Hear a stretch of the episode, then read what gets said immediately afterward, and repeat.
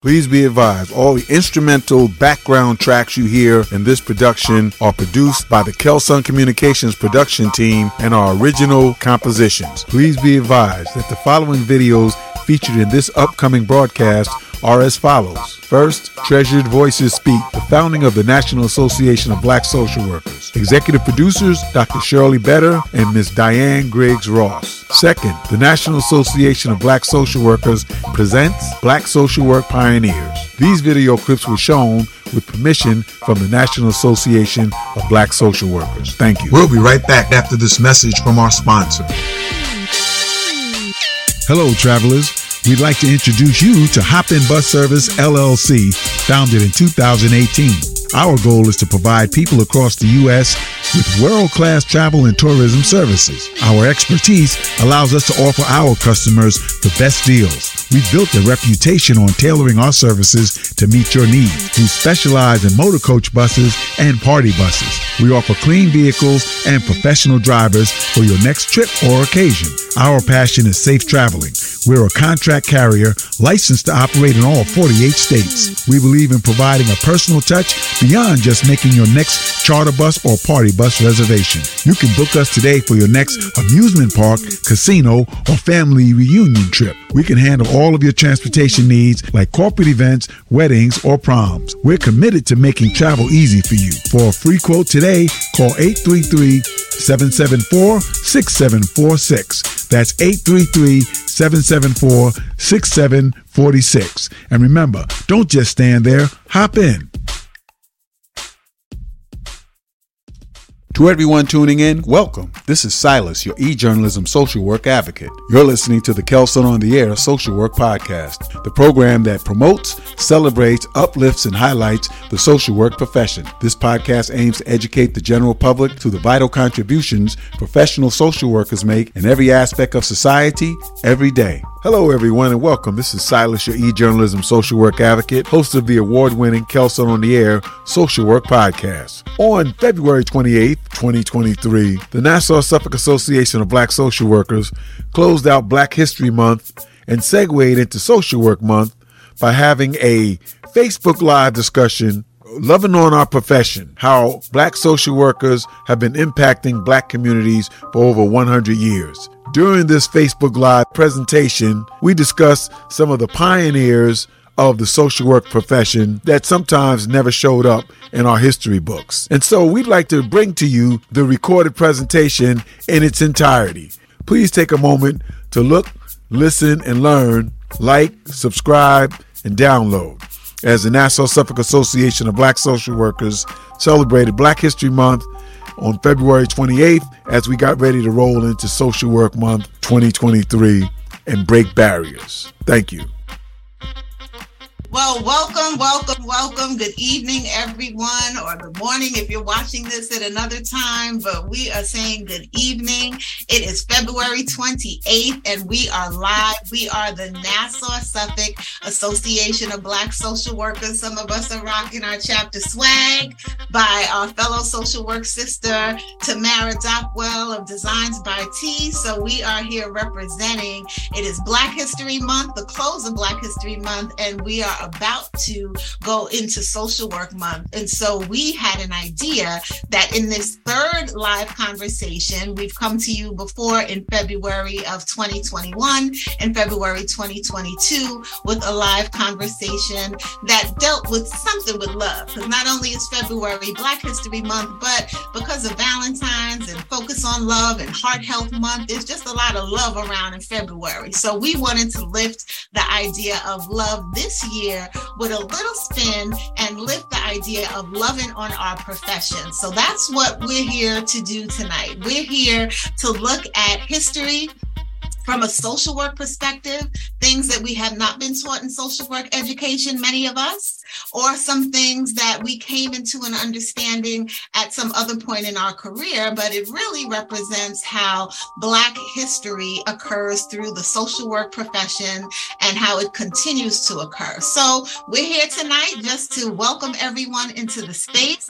We know that there may be some students who will watch this broadcast, and there may be some fellow colleagues in the field. So we just say, What's up? Welcome. We ask that you would just, you know, put whatever comments in the chat for those of you who may be viewing us live and um, not in the chat, in the comments. And we will do our best to monitor that and engage. But we're going to spend an hour or so. Hopefully, we're not going to run too much over, but an hour really just taking a moment to love on the profession. So, Nassau Suffolk ABSW, y'all ready? We ready? It's all good? We're all ready. Right. We're ready. ready. We're ready. And we are ready. So again, welcome ready. to everyone. So we're going to start. I'm going to introduce um, a little bit of NABSW history. So we are the Long Island chapter of the National Association of Black Social Workers, an organization that came into fruition in the late 60s in 1968 and so this year we celebrate 55 years as an organization. And the reality is the organization was born out of an experience of not feeling represented and welcomed and connected to the mainstream, larger social work organizations, the National Conference on Social Welfare. So listen, y'all, there's a moment in history that I know I didn't hear initially in like that first intro to social work class, but because I went to an HBCU and many of the faculty that were there were members of NABSW and knew a bit of the history, we were taught that history. But again, it was additional, it wasn't in any textbook. Let me say it that way. It came out of faculty members' um, uh, experiences and what they wanted to share, but it wasn't in any textbook. So I'm going to play a short clip there's about a 14 minute film um, or video on the history, but I'm going to play a short clip where Dr. Shirley Better, one of the founders of NABSW, is talking about the organization's origins. And then we're going to ask our chapter elder, Dolores Malloy, to give a brief reflection on that history and the relevance of the organization. So bear with me while I share what I need to share. And we started meeting in each other's homes looking at issues and trying to come up, me with my baby in the basket under the table as we talked about strategizing to, to become a group of social workers that did something about it. So this was our concern when we went to the conference and began to look at the issues that are really meaningful in the black community and the Latino community as well. Heaven child who never had a home. Heaven help the girl who walks the streets alone. The community was traumatized, and trauma begets violence. Absolutely. And people don't understand that. But and they look at the community like what's wrong with you instead of what happened to you. Right. And you all decided to say this is what's going on in our community. This is what's happening to us, and it's not intrinsic to. And one of the major things that we said at that conference is that white racism is to be transferred and made responsible for white people to do something about it.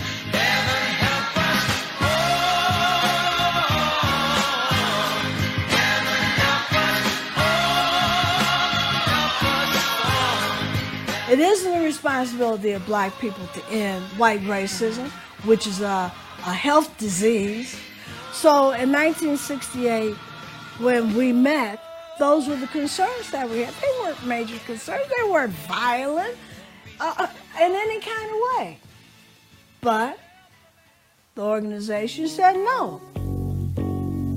We determined that we were just going to walk out, form our own organization, and that would give us the autonomy to proceed the way we wanted to. We had already prepared some of our concerns. We want to have an opportunity to have input on the program. We want a person of our choosing to sit on the executive board. We want all committees and organizations within this uh, organization to begin to look at the problems that are in the black community and begin to address them in an activist way. Fellas there said, well, what we'll do is we'll take over the stage. So they got to the conference the following day, oh, 25 minutes, half an hour before everyone was supposed to come. Two were stationed at each door.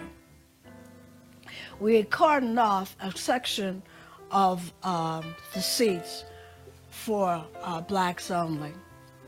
And when people started coming in, um, the fellas ushered uh, blacks into the middle row and whites into the other. And everyone started looking around with, oh, what in the world is going on? And George Silcott, who was the president of the New York chapter, was the spokesman. And he gave our demands. And once that was done, we walked out, 400 black social workers. And from there, we, we went to Glide Memorial Church, which was right across the street. And we continued our planning and organizing. How many of y'all heard some of that history in social work education programs? See all those heads shaking no? Never. Never. See all those heads shaking no? Never. None of that. No, not in any social work program in our NABSW. We hear it in NABSW for sure. All right, Sister Dolores, come off mute and give us your reflection. Evening, everybody. What have I done here? Oh, good evening, everybody. Good evening. How is everybody doing? Uh, I just want to add, I had the um, the honor of actually meeting uh, Dr. Ledbetter about, I think, 20 years ago. She's a little bit of thing you would never imagine, but she has this larger than life, bigger than life personality. Uh, when we went to the 50th anniversary in San Diego, a few of the original founders were there. And I tell you, it was like being in the presence of royalty. And um, even with their age, I mean, the mind was still sharp, it was still clear, the vigor was still there. And what an inspiration, you know, to see these people who braved the challenge and took it on to form what we now have as, as our own organization. Some of my reflections are 55 years ago, since the start of the National Association of Black Social Workers, many of the same social ills that plagued our country 55 years ago continue to plague us today. Our fight continues, the struggle remains. We've got our work cut out for us. We've made gains in the area of some educational advancements, entrepreneurship. We've shattered a few glass ceilings and even reached the pinnacle of the American dream, electing Barack Hussein Obama as the first African American president. But the Jim Crow of yesteryear, the George Wallaces, the Strom Thurmonds, and the Bull Connors have spawned a new generation of disciples of hate, white supremacy, and bigotry, whose sole mission is to set us back to a time of 55 plus years ago. We've got to remain vigilant, focused, and we should never, ever remain comfortable. We have to keep getting into good trouble. We have to keep stirring the pot. Just as our NABSW founders remain committed to ensuring that our people are empowered, validated, and understand their African heritage and values, our goals remain pretty much the same in 2023 as they did 55 years ago. It is important to note that the mission of the organization in 1968 is the one we must continue to carry out. That mission is to create and maintain an organization for Black social welfare professionals to explore and most effective ways to prepare themselves to work as advocates for social justice and members of our Black community. Ashton. All right. All right. Amen. Anyone else want to share a reflection? Thank you for that, uh, our dear chapter elder Dolores. Anyone else want to share a reflection? Everybody was shaking their head like, I didn't hear none of this in my social work education. so let's get into that for a couple of minutes. What do you think? Why? Uh, someone can come off mute if you'd like. Who wants to react? Um, this is Yeah. Vanessa speaking. Um, you know, we have to. I guess we really have to realize that there's so many things about Black history that are just not taught in you know mainstream society, and it's up to us, you know, to just you know put you know put the knowledge out there, educate the younger generation. Because I'm gonna be honest, it wasn't until we had this planning meeting that I knew about this. And I'm actually kind of shocked that I think that this is a piv- pivotal moment in social work history. And it should be part of, you know, the social work history 101 class. It really should. So I think, you know, we, we have to just make sure that, you know, we teach our, you know, our young social workers of color about their history, the importance, the importance that we have played in the history of social work. Because many times you hear about you know jane addams but you don't hear about you know the black the black pioneers. So you know this is a good forum to bring these you know extraordinary people to the limelight and make everybody aware of them And that's our charge tonight. That is what we're going to do because in a moment we're going to present a few social work pioneers, and we're also going to present uh, some some resources, some books, some things that we may have heard about through our social work education or not, or heard about through NABSW and other organizations that really highlight the work of Black scholars in social work and social welfare. So that's why we're here. That's what we're doing tonight. Anyone else want to give a reaction? Yeah, uh, I just want to say that to show you how deeply ingrained and entrenched um, this uh, practice of, you know, subverting our history in social work. When I went to school, I didn't even hear about Whitney Young and Dorothy Height, and they're modern day social work heroes. So they're just just that's just an idea of you know how much our history was tried to be swept under the rug.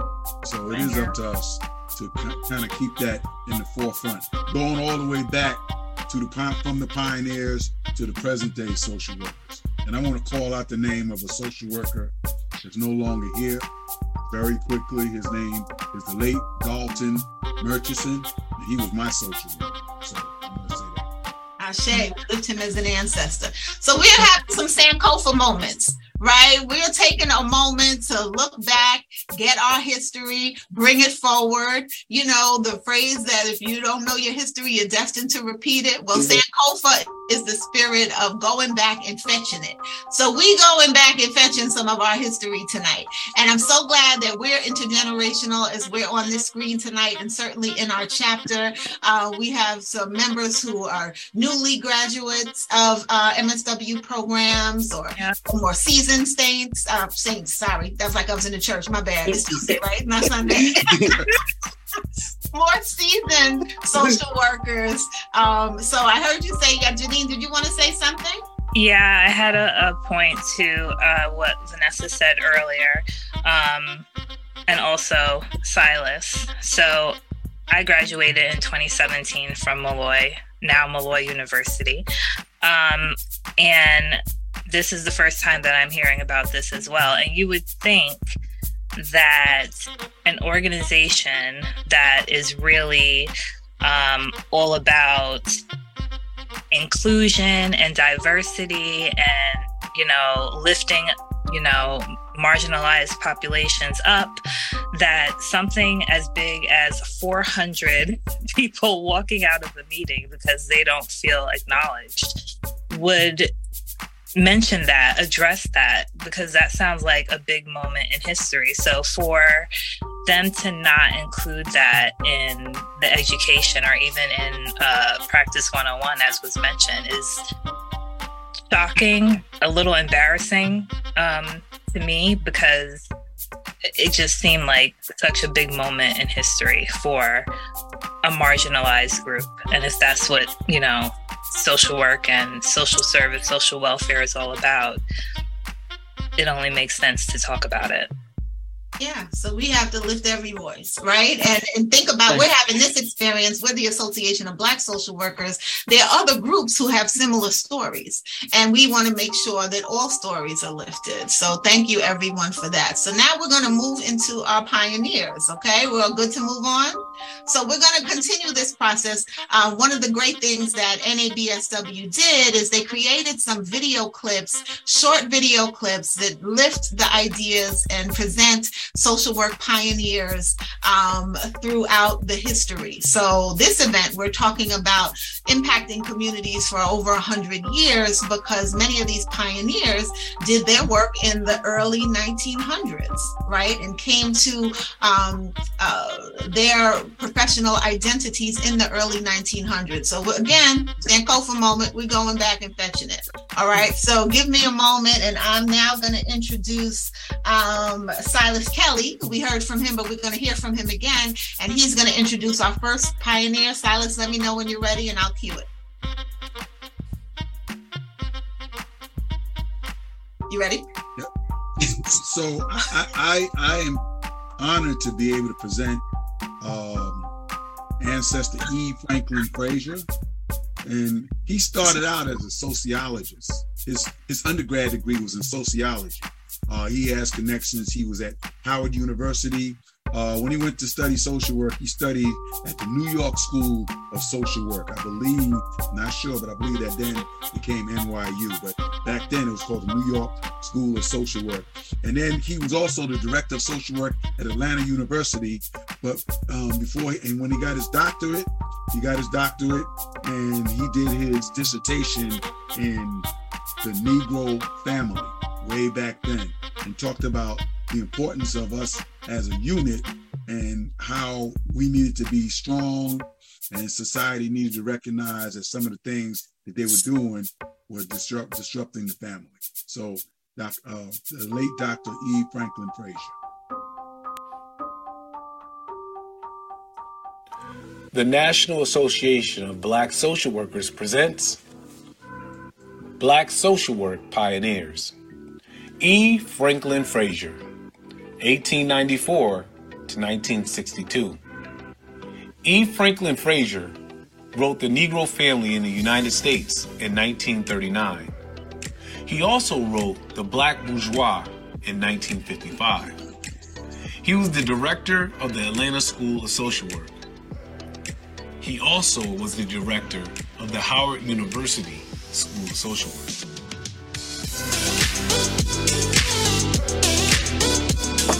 And um, response is coming from Janine. Yes. So, again, this information was new to me as well as we planned and put together um, this event. So, I know that we're going to talk about uh, literature later, but for E. Frazier to be um, a part of the educational institution, you know, being a director of social work and then publication of his pieces, nothing was mentioned. and I've been through Nassau Community College um, Human Service Program, Molloy's program for social work, Fordham's program for social work, nothing. So it was interesting to hear, um, especially having held positions like director of social work um, in an institution. Those, you know, titles, even in going to school myself, it's rare for me to have seen um, anyone, you know, a black person in those positions.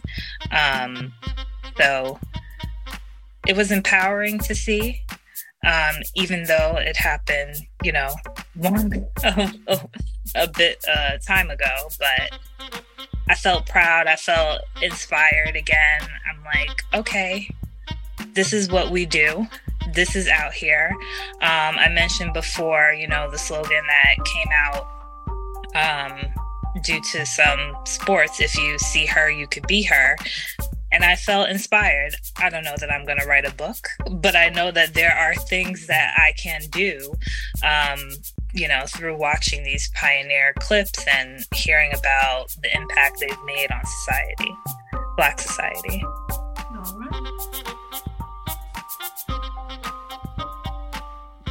Okay, thank you for that wonderful response. And at this time, it's my pleasure to introduce our next presenter, Ms. Tanya Thomas. Thank you. Good evening. So, Ophelia Settle Egypt was a pioneer in family planning among economically disadvantaged African Americans. She also made significant contributions in the areas of historical social research and social work education. One of many accomplishments that I found particularly interesting and inspiring about Ophelia Egypt is that while serving as a research assistant in the social service department at Fisk University in 1929, she met with nearly 100 African American elderly men and women who were enslaved as children. And she interviewed them on the conditions of slavery. These interviews resulted in the publishing of the Unwritten History of Slavery autobiographical accounts of Negro ex slaves.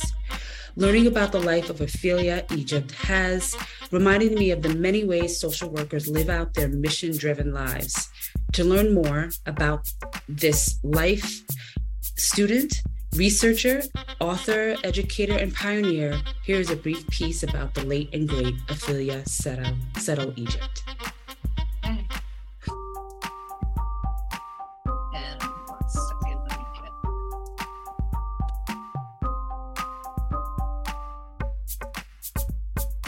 The National Association of Black Social Workers presents Black Social Work Pioneers. Ophelia Settle Egypt, 1903 to 1984. Ophelia Egypt was the director of the medical social work program of Flint Goodridge Hospital in New Orleans, Louisiana. She helped to develop the program of studies for the Howard University School of Social Work. She was also the executive director of the Ionia Whipper House, one of the homes for unwed African American teenage mothers. She pioneered work in Planned Parenthood in Washington, D.C. In 1981, the Parklands Planned Parenthood Clinic was renamed the Ophelia Egypt Clinic. Hello.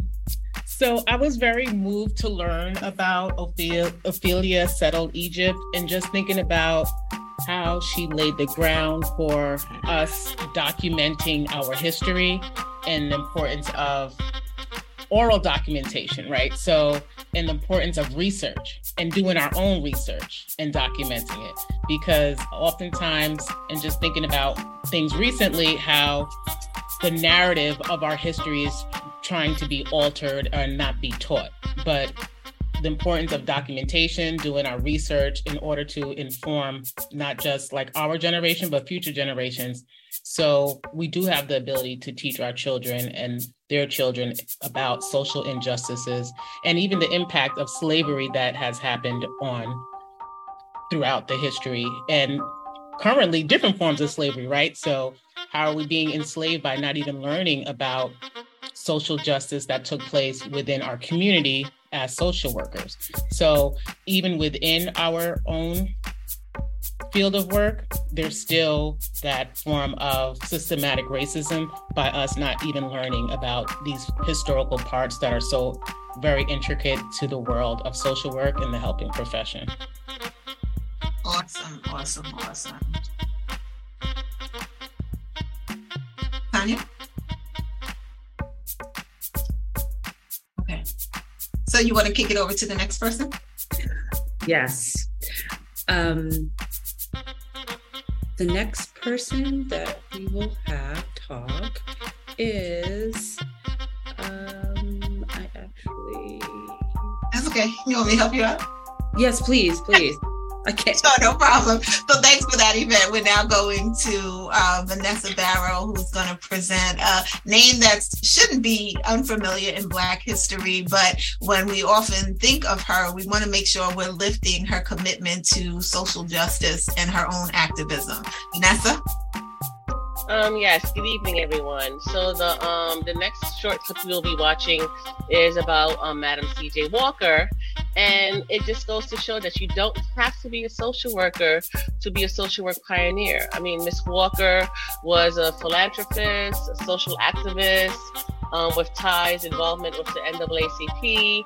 She was the first um, Black woman millionaire um, in the United States. So just you know she's someone that we just need to lift up learn about and just see that she was just more than someone that um, founded a hair care product company. So basically the next clip we're going to see is about miss madam cj walker.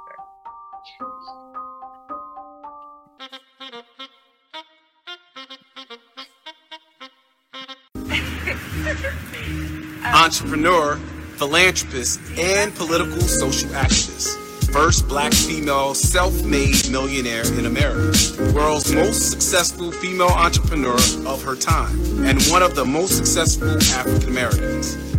Made her fortune developing and marketing a line of beauty and hair products for black women. Made financial donations to numerous organizations and became a patron of the arts. In 1993, inducted into the National Women's Hall of Fame in Seneca, New York.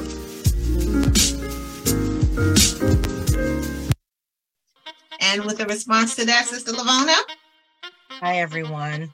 So, Madam CJ Walker, as was previously stated, most of us know her for her success in hair care. Um, and at that time, over 100 years ago, she was the first female multimillionaire. And to be a millionaire so long ago must have um, come from a lot of hard work.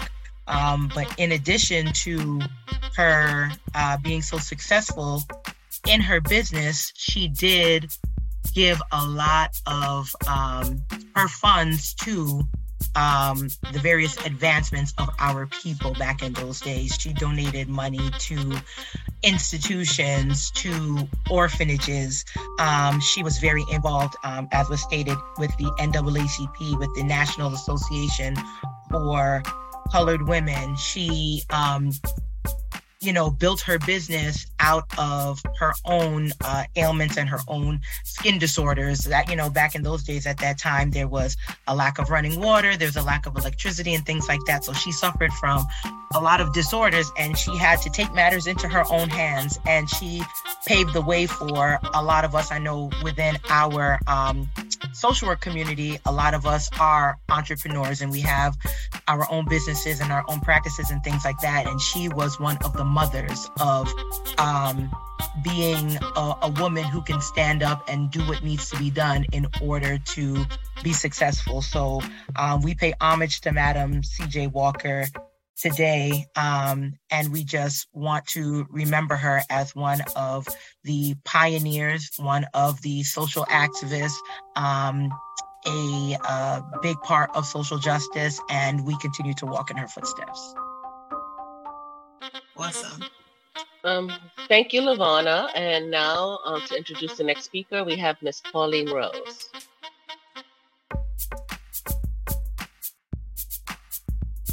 Good evening, everyone, and good evening, Facebook.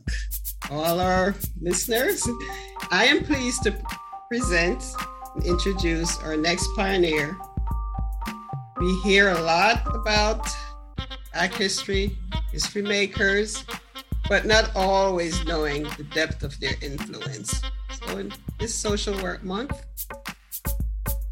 sorry, take that back, as we're heading to social work month, but in this Black History Month, and in our quest today to introduce the pioneers in social work, I'll say you may have heard of George Edmund Haynes, but perhaps not for his diverse work in social work and social welfare. Edmund Haynes, social work pioneer. I personally should know about Edmund Haynes. because I graduated from the university where he obtained a doctorate as the first black person to obtain a doctorate from that university. But again, call the institution out. Columbia University. Back then known as the New York School of Philanthropy, when he obtained that doctorate. So I'll say that his significance in social work and social welfare, it's has not been greatly, or perhaps not even at all, acknowledged. I can't say that I recall learning of the totality of his influence in social work while I was studying that university. But more important, when I hear about his activism, his lifelong work in empowering and improving conditions of Black people, his work on migration, migration and Black people, and of course, the Urban League. You may have heard about him through the Urban League, but perhaps not thinking about social work. So, all of this is a part of Black history that we should know. And so, I present to you a synopsis of George Edmund Haynes, our social work pioneer. The National Association of Black Social Workers presents Black Social Work Pioneers. Dr. George Edmund Haynes, 1880 to 1960. Dr. Haynes was born in Pine Bluff, Arkansas. He moved to New York City with his mother and sister as a part of the Great Migration. He was a graduate of Fisk University and also a graduate of New York School of Philanthropy, which was a forerunner of Columbia University School of Social Work. He was a member of Alpha Phi Alpha Fraternity Incorporated. He founded the National Urban League along with Ruth Standish Baldwin. And during the Woodrow Wilson administration, he was appointed as Director of Negro Economics under the Department of Labor.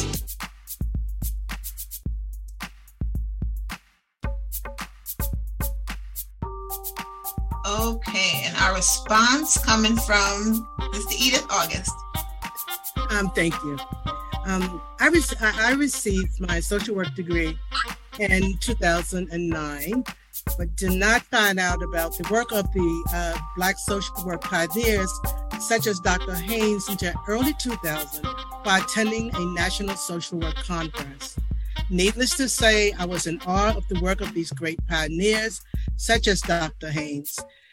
And in learning about Dr. Haynes' early, early attributes, I discovered he was instrumental in the development and empowerment of the Urban League, established in 1910.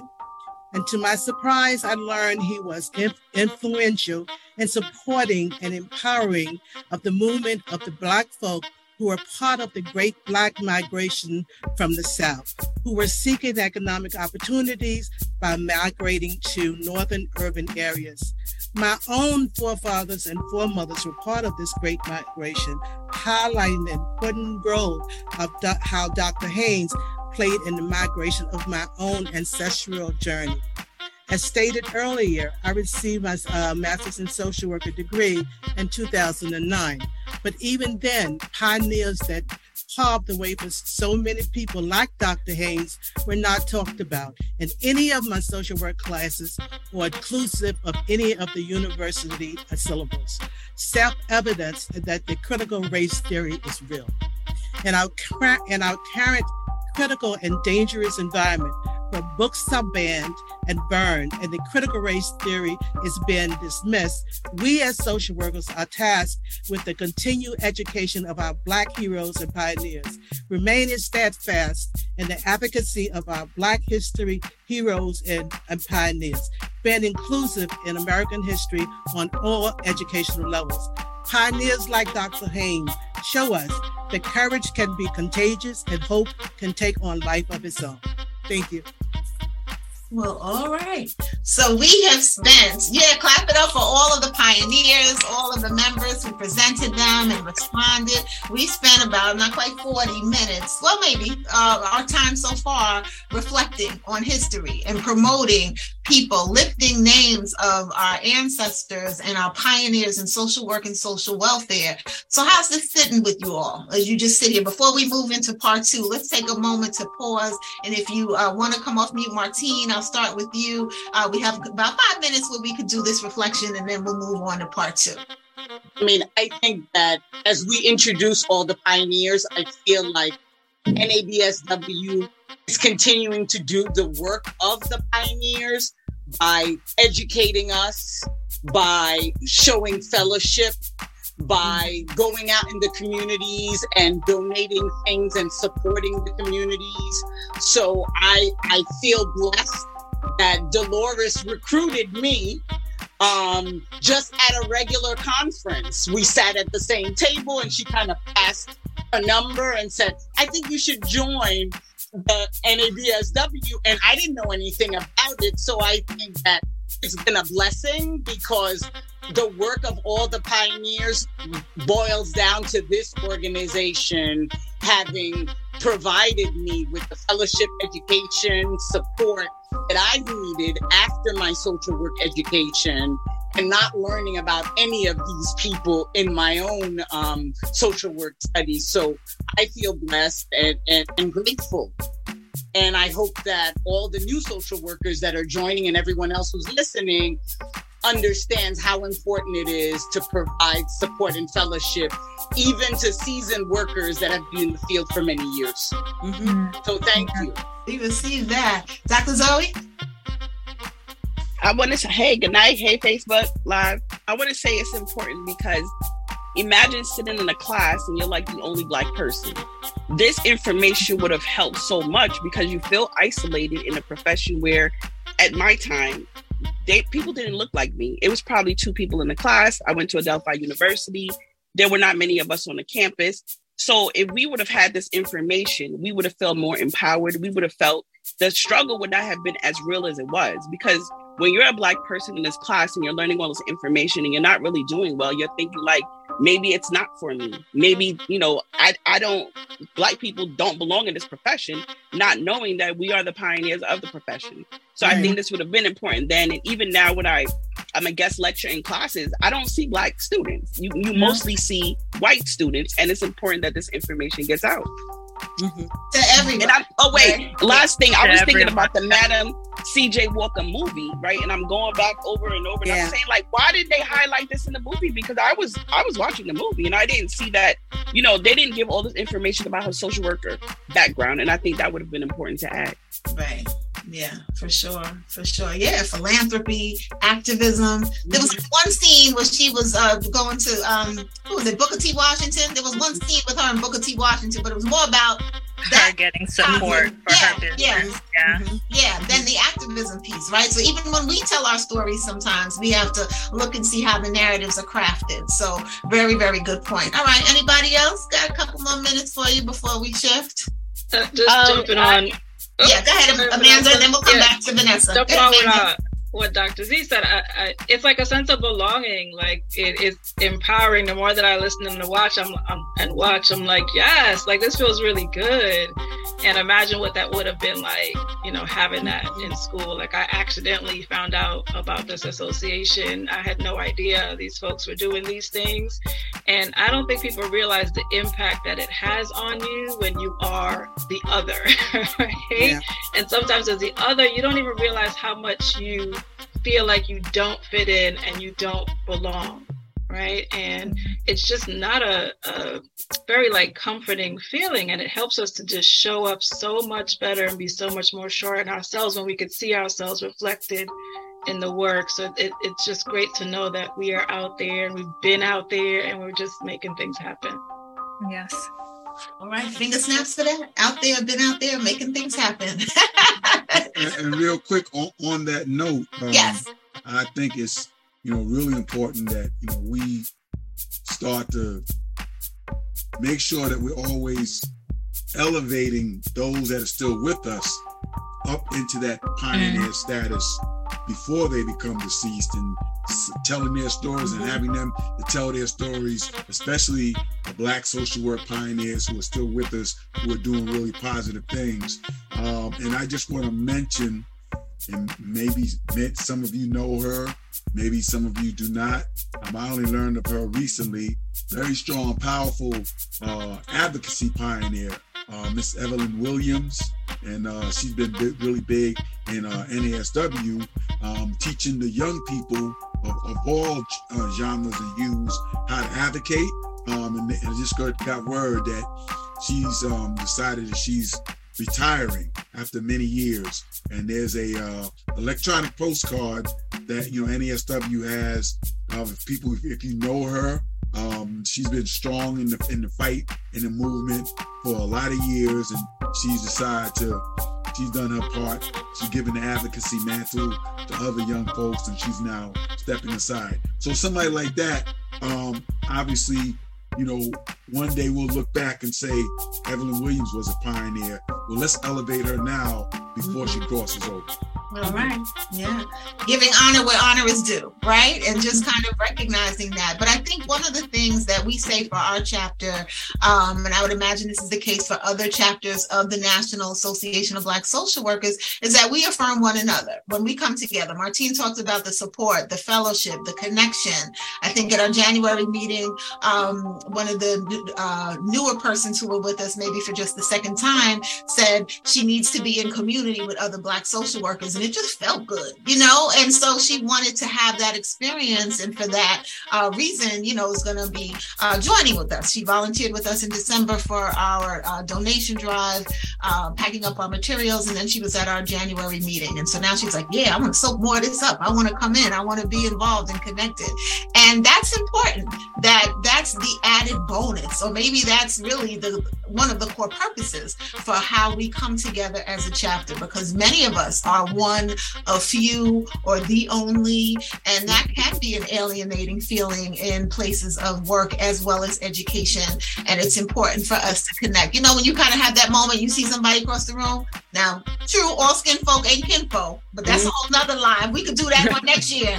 Let's do that next year, y'all. Put it on the yeah. books. Sounds good.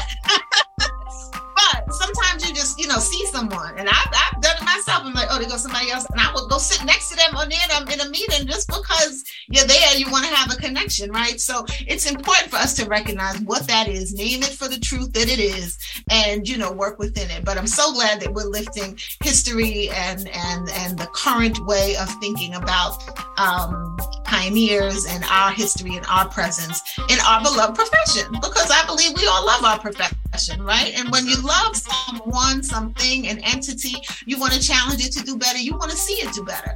So I think collectively we can continue this conversation on how we can encourage our profession to do better and to really promote. Now, the Council on Social Work Education is, is telling our programs that we have to look not just at DEI, but also anti-racism. Well, come on, social work profession, we got some reckoning to do.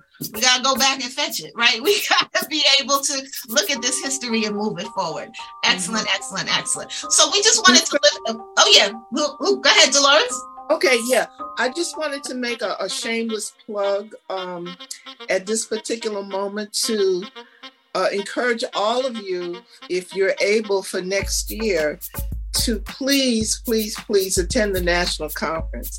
As good as this is, it's like going to heaven, y'all. That's the best way I can describe it because you are in the company for like four days with about 500, 600 of us. And we just love on each other. We fellowship with each other. I mean, people that you may have never met in your life become part of your family. Next year, the year after, you look for them. You establish ties and communication with mm-hmm. people that can last and that can go on. There are people that I met I don't know, seven, eight years ago. And we've been communicating back and forth. And we're looking forward to seeing each other and being with each other. I call it like one of the biggest family reunions that could possibly happen. So I just strongly recommend if you have an opportunity, I don't know where it's going to be next year, it's going to be in Chicago this year. Treat yourself, give it as a gift to yourself. It's something you you just I I'm speechless. you know, it's, it's incredible. It really, really is. It yes, is. and it's still it's time to register. Um, and uh, you have to register by March third. to Pay the member rate for all of the members that are out there that are interested. If you want to make, we found some good flight prices, and Yes, um, did. so we Yes, were pretty we excited about that. Yes, we did. Yes, so we did. you know that is going to be April fifth through the eighth in Chicago, Illinois. Yes, there Oh, There are still some of the original founders. Thank God, a few of them are left, and they Yeah. attend. And like I said, it's like being in in the presence of royalty.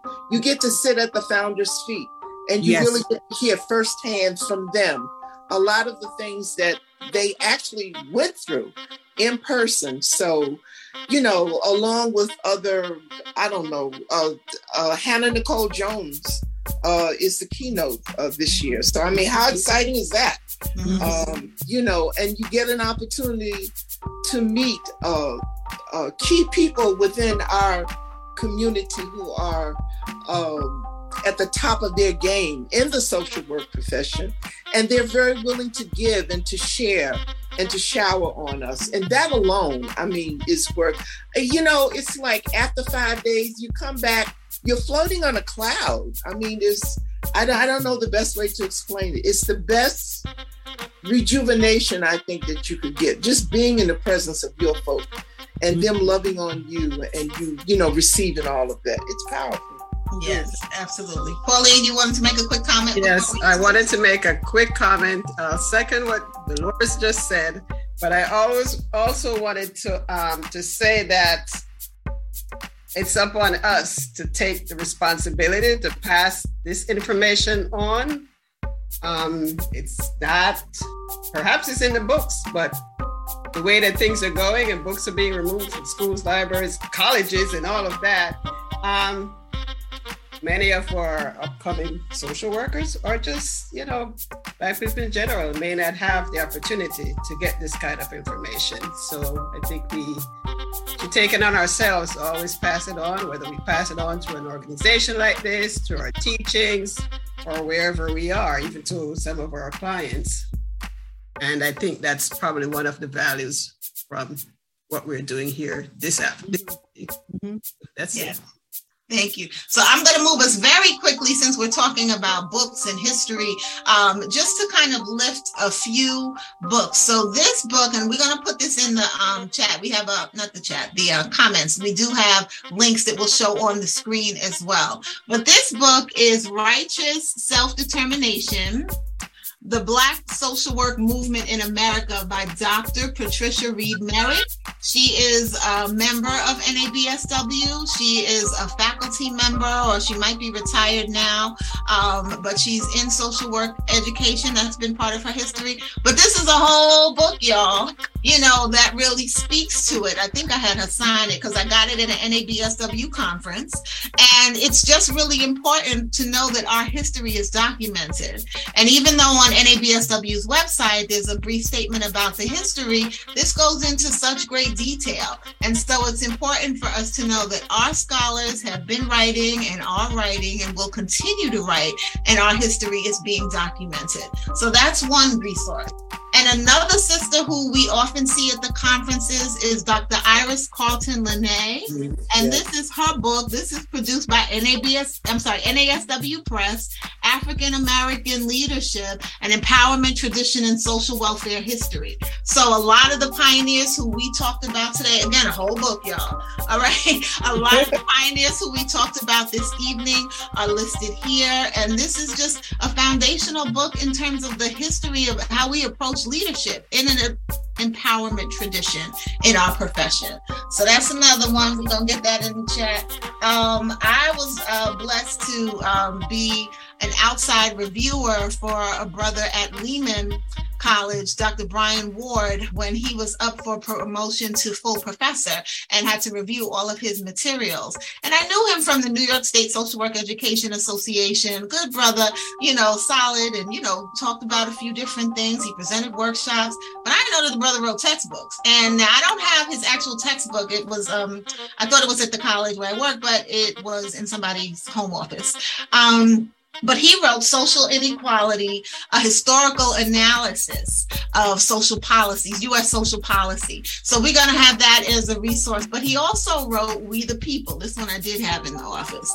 And this is Social Protest Movements and the Shaping of American Democracy. Dr. Brian Ward, scholar brother from Lehman in the Boogie Down Bronx. And we, there's so many other books. The new uh, NASW executive director on the national level, Dr. Anthony Estreet, also a member of NABSW. There's an edited book for him and Dr. Rhonda Wells Wilbon. These are some of our champions also in NABSW. And this is trauma and mental health, social work with urban populations. So there's a lot of good information out there, but sometimes you got to seek so that you can find it, right? If you're not at an HBCU or if you don't have a professor that has some of these experiences that makes it their personal platform to share this in the classroom with all students, you may not know it. And so we're looking at evidence based practices. Well, who's the evidence based on? You know, sometimes it's not based on people right. who look like us, but when we're writing and we're doing some of this work and we can lift the scholarship. And one of the things that I appreciate where we can learn about this is NABSW's African um, uh, Centered Social Work Academy. It's going through a transition and just recently renamed it in honor of President Emeritus um, Leonard Dunston. Yeah. And mm-hmm. so there's a full new name, and I don't want to um, misstate it, but there's an opportunity for us to come together in community and learn and practice in a way that affirms us. So we want to recognize that literature has historically been with us, social work literature. It's in this contemporary way of being with us. And even our own chapter members are involved as authors. So we wanted to lift a few works uh, where our chapter members are either featured or they're the authors of this work. First up is Sisterhooded.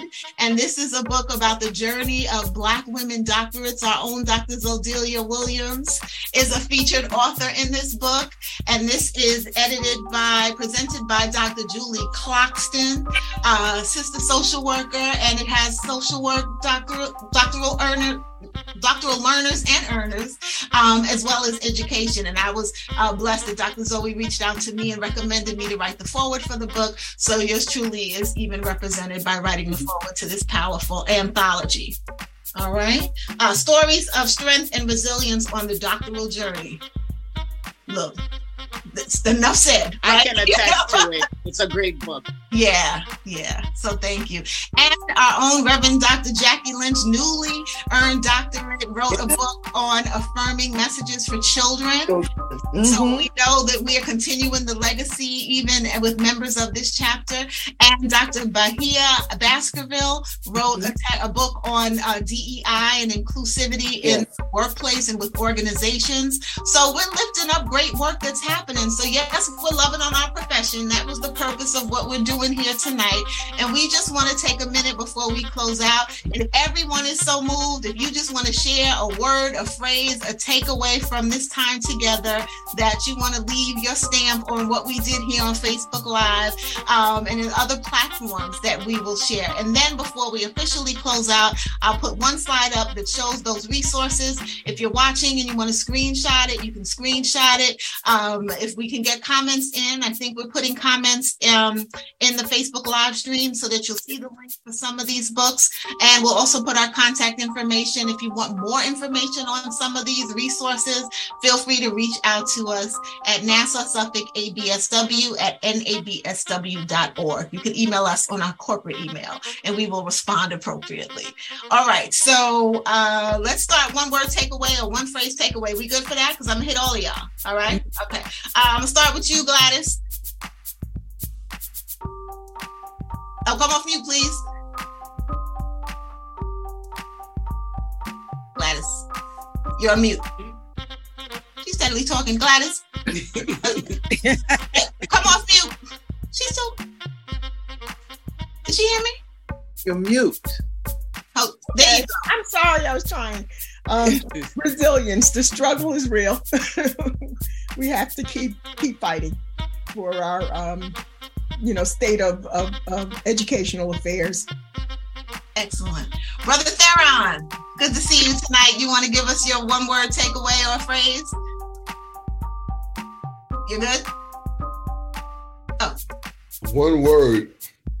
Or phrase, you know, do it in your own way. We'll give you a little time. We don't have that many brothers in the organization. We can give you a minute. No, I'm just really infuriated um, and then disappointed in, in our profession that we're not represented, and, and even more so, more so of myself that I went through you know, years of school that didn't really look for us and never really questioned where we were. And so I'm mortified and, and I'm really humbled right now. So thank you. We're gonna give grace to ourselves for whatever process we were in at whatever point, but we know what we know now. We moving forward and we carry it forward. So I appreciate your comment. I understand. I understand. Uh, uh, Kat, good to see you, Kathy. You're still talking about you. Oh, you're trying to get off mute. All right. Now you know I'm coming to y'all, so get ready to unmute. Okay. All right. She's. We can't hear you yet. There you go. Oh. Okay. We're gonna um. There you go. Oh, sorry. sorry, my my computer is slow. So something I could take away from this is that to keep fighting, keep pushing, um, and that we, you know, once we work together, we can make great things happen, and to like honor the people that we are have now. Like, you know, come to find out, um, uh, Mr. Kelly, right? Like I, when he was talking about Evelyn Williams, that was my professor. And all of it. I'm like Evelyn Williams. I know it's social Yeah, worker yeah, that yeah, yeah. done great things. That I'm sure it's the same Evelyn Williams. And I was like, There you God. and it's the same Evelyn Williams. So you know, um, we are doing, we're moving, and we're shaking, and to honor the, our greats while we still have them. So that's what I took away from it. Thank you. Thank you so much, Reverend Jackie.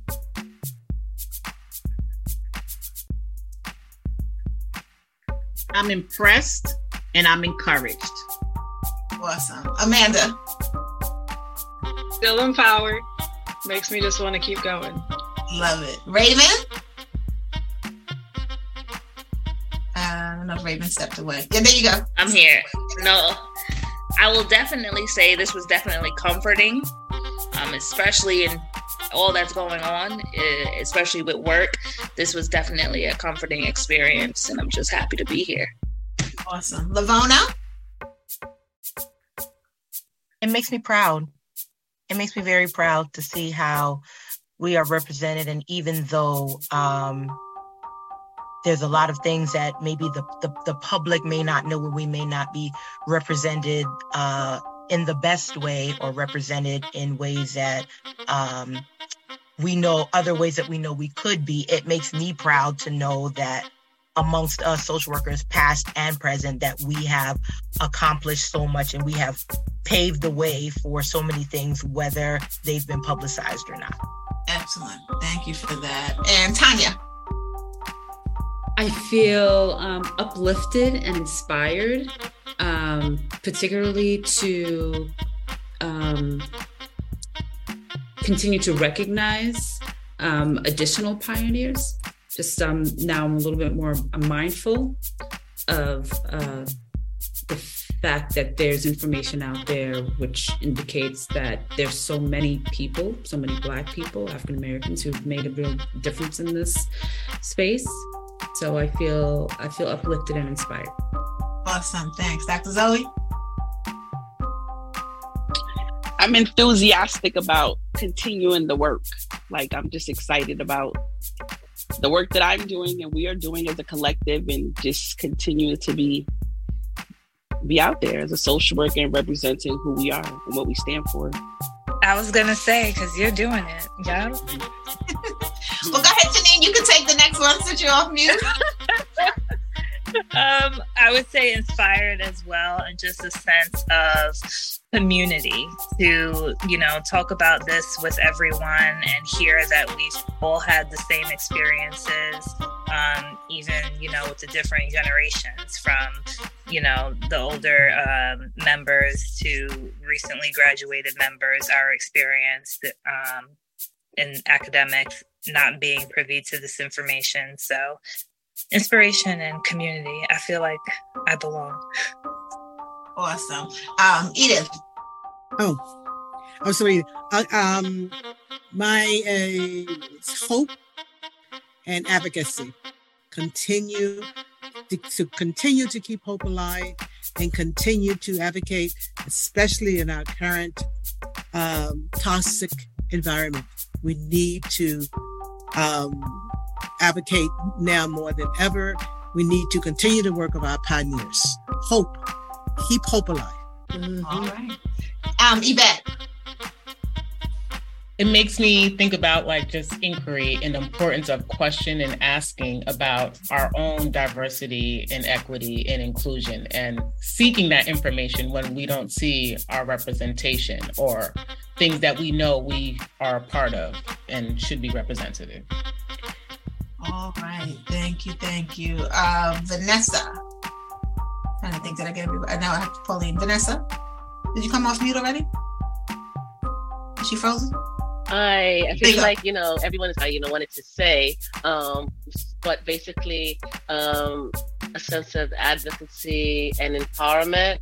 I feel like you know the two of them they go they go hand in hand. You once you empower yourself, you can advocate for yourself. So that's you know my takeaway. Excellent. And Carol, good to meet you. I know we traded emails back and forth. Uh, if you have a moment and you want to come off mute and share a takeaway from this, feel free.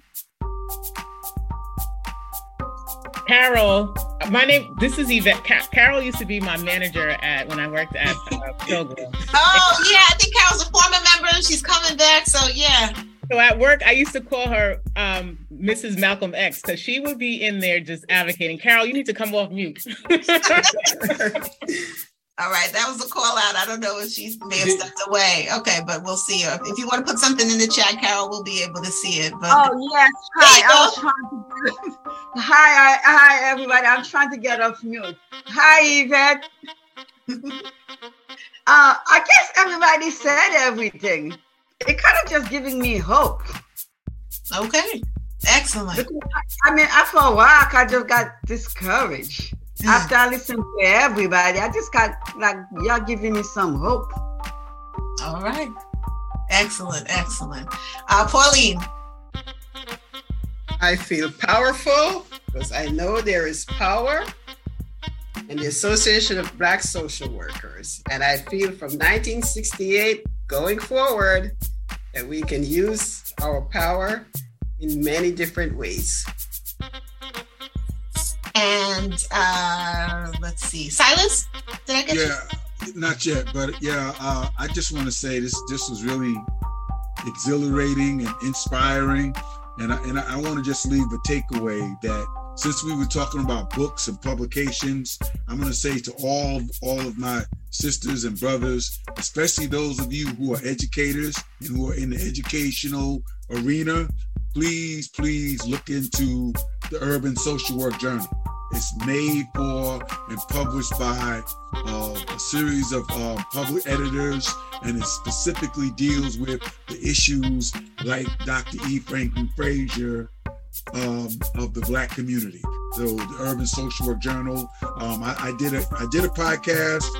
Um, I, I, know I, I, know the new head of the editorial team, um, and you know she she and others are really pushing that the, the the publication won an award about three years ago about one of the new the best new uh, educational research journals. Um, and after i did a little push adelphi university i didn't know it but i found out later adelphi university picked it up and included it. So if you don't have it in your university or if you'd like to get it into your university i would certainly be happy to put you in touch but it's the Urban Social Work Journal, and that's a big part of our journey to keep telling our story. Yes, awesome, awesome. And uh, let's see if I missed anybody. Did I get everyone? Oh, Martine, yes, sorry. Um, I feel blessed to have been a recipient of this information. I feel blessed to be around all of you. I feel like you are pioneers, and I feel hopeful that the next generation of social workers will know more than we did when we were coming up in school. So blessed and hopeful. And Dolores, did I get you, Dolores? No, not yet. Um, I am grateful for this organization. We've been around 36 plus years, but I think within the last 10 years, we've seen significant growth and impact. Uh, I would say to the younger ones among you, uh, 55 years ago, we have to follow in the footsteps of what they did. A lot of what they encountered, we're still living through it. Um, we've got to remain vigilant, we've got to remain focused. We can't get too comfortable. Uh, we have to continue to make good trouble and we have to continue to stir the pot because that's what we do. That's who we are the blessing I think for all of us is that we have each other. Um, we're here for each other. We're here to support each other. Um, I, you know, I appreciate um, Lisa and Pauline uh, keeping this organization alive for us, for letting us have a safe place uh, to be professionals, to be ourselves, uh, and to have that safe space where we can just be who we are. So. Absolutely. And one book that I didn't lift, but we did put it in the um, comments Find a Way or Make One by Dr. Al McCarten, which gives the history of the Clark Atlanta School of Social Work, renamed the Whitney M. Young School of Social Work. So we want to make sure that people know that that history is there as well. And the comment is in the chat. So thank you. My word is excited. I will just say that as we close this out, I am excited. Uh, I was teasing the chapter members. I was a little tired when we started this this, but I got such energy from what we were doing. And so I'm thankful. I'm excited. And we're going to continue this work. We're going to educate ourselves. We're going to educate others. We're going to be that affirmation station for Black social workers in our chapter and nationally. And we just want to shout out, I'm sure at one point, um, our president of NABSW will view this. She was going to try to view it. I think she had another meeting. Melissa Smith Haley, who is our proud leader of the National Association of Black social workers. And so, shout out to all NABSW members who may be watching. Uh, continue to tell these stories amongst your own chapters and within your own communities. And we're going to continue to go out and love on our profession and be impactful and continue to impact Black communities from this moment forward and going forward. So, thank you, everybody. So, you can email us um, at either um, account here, and that is our phone number. You can send a text message to that number or leave a voicemail message if you don't get us directly. And then here are the links. Um, just put it up for a moment so you can grab it. The links should be in the comments in Facebook, but also we have links even for the books connected to our chapter authors that are listed here. So I'm just going to give a silent pause for a moment while people take a screen grab if that's what you need to do so you can see these links, get this information, and have it in case it doesn't all come through in the comments the way we need it to. So with that, we're going to say good night. We're going to close out this live. Y'all see us next February. We're going to come back with something. Maybe, I don't know if we're going to come up with a good one and we're going to have a conversation amongst the members of the Nassau Suffolk Association of Black Social Workers and stream it live. This is Silas, your e-journalism social work advocate and host of the show. You've been listening to the Kelson on the Air Social Work Podcast. This and all other programs are available on the Apple iTunes, Spotify, and Anchor podcast platforms. Go to any search engine and type in Kelson on the Air in the search window to hear this show in its entirety. Thank you for tuning in. This has been a Kelson Communications production.